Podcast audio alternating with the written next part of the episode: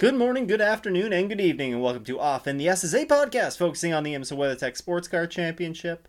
I'm host Stu, and on today's show, in May of 2022, Lamborghini announced that they would build a car to compete under the newly unveiled LMDH regulations. The car was set to compete in the WEC and IMSA, but as things sometimes go with a new car, things don't always go as planned. The program certainly has a very strong foundation under it, with the Iron Lynx team tasked with helping to develop and ultimately run the car. But sometimes no amount of preparation can prepare you for the obstacles you'll face. Now, this Lamborghini SC63 will be powered by a brand new twin turbo V8 engine, and it also features a stellar lineup of drivers that are set to take the wheel, including Mirko Bortolotti and Danny Kvyat in the WEC, which leaves one of the other announced drivers, Andrea Caldarelli, to be the first confirmed IMSA driver, and it's also expected that Romain Grosjean will be joining the IMSA entry as well. Future Stu here. Since I've recorded this video, Lamborghini have actually unveiled their full lineup for the SC63 that will race in IMSA next year. Matteo Cairoli will race alongside Andrea Caldarelli and Romain Grosjean.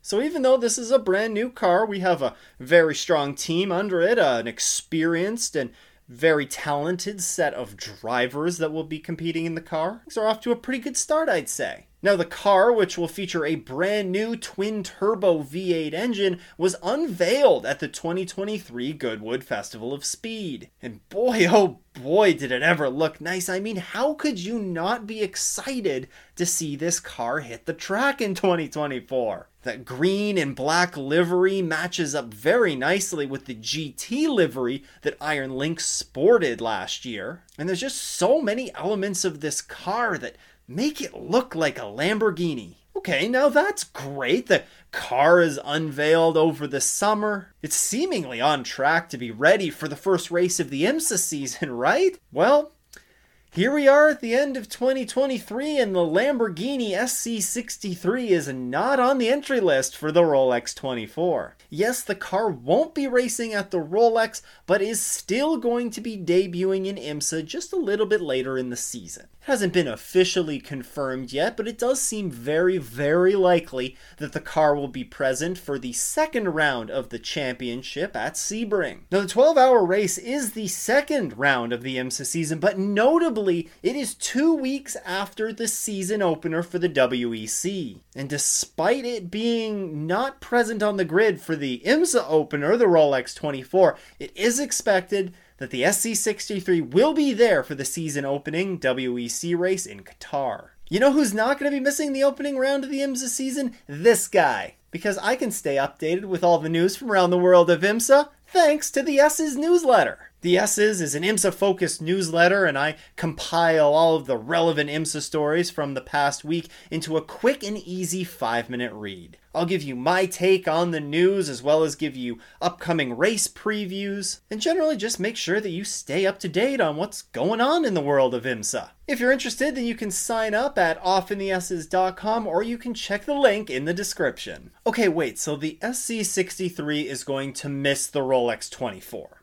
I got that. But why is it going to be taking place in an IMSA sanctioned test at Daytona a month and a half before the Rolex 24? It just doesn't make any sense. Okay, yes, it's true. The car was present in early December for an IMSA sanctioned test at Daytona. However, this test was a requirement for IMSA to be able to gather data in order to produce some BOP for the upcoming season. I mean, they don't want a new car to be rolling onto the grid midway through the season with like no data for them to go off in building their BOP. So the test that took place from December 6th to 9th actually helped IMSA gather this data that they needed so they can help build out their early season BOP.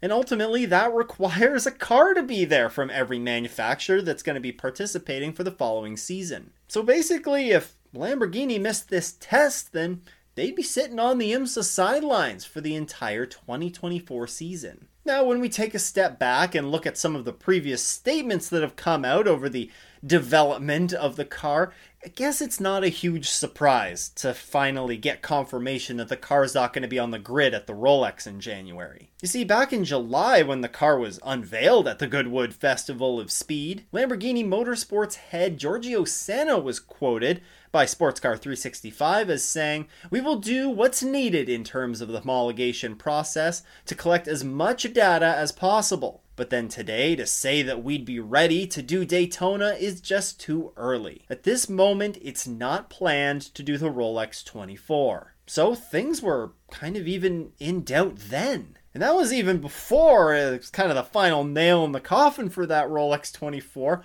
when Lamborghini actually had a pretty significant crash in testing over the summer. The accident, which took place at Paul Ricard, caused the chassis to be considered a write off in August. And this was a huge bump in the road for their testing schedule. At this point, they were down a chassis. Thankfully, they still had a second chassis so they could, could continue on with some testing. But they were obviously much more limited. And then you also had to be very aware that this second chassis was the chassis that you had to use to homologate the car. I mean, you better not mess that one up. It also should be noted here that the same chassis needs to be homologated in both the Windshear tunnel in America and in the Sauber wind tunnel in Europe. So yeah, they gotta ship that car around the world in order for it to just get approved. Now, an additional chassis was rolled out shortly after around September so that they could continue on with additional testing and they have had numerous successful tests since then. And they're set to do even more testing. After the IMSA scheduled test in early December, they're heading basically immediately afterwards to COTA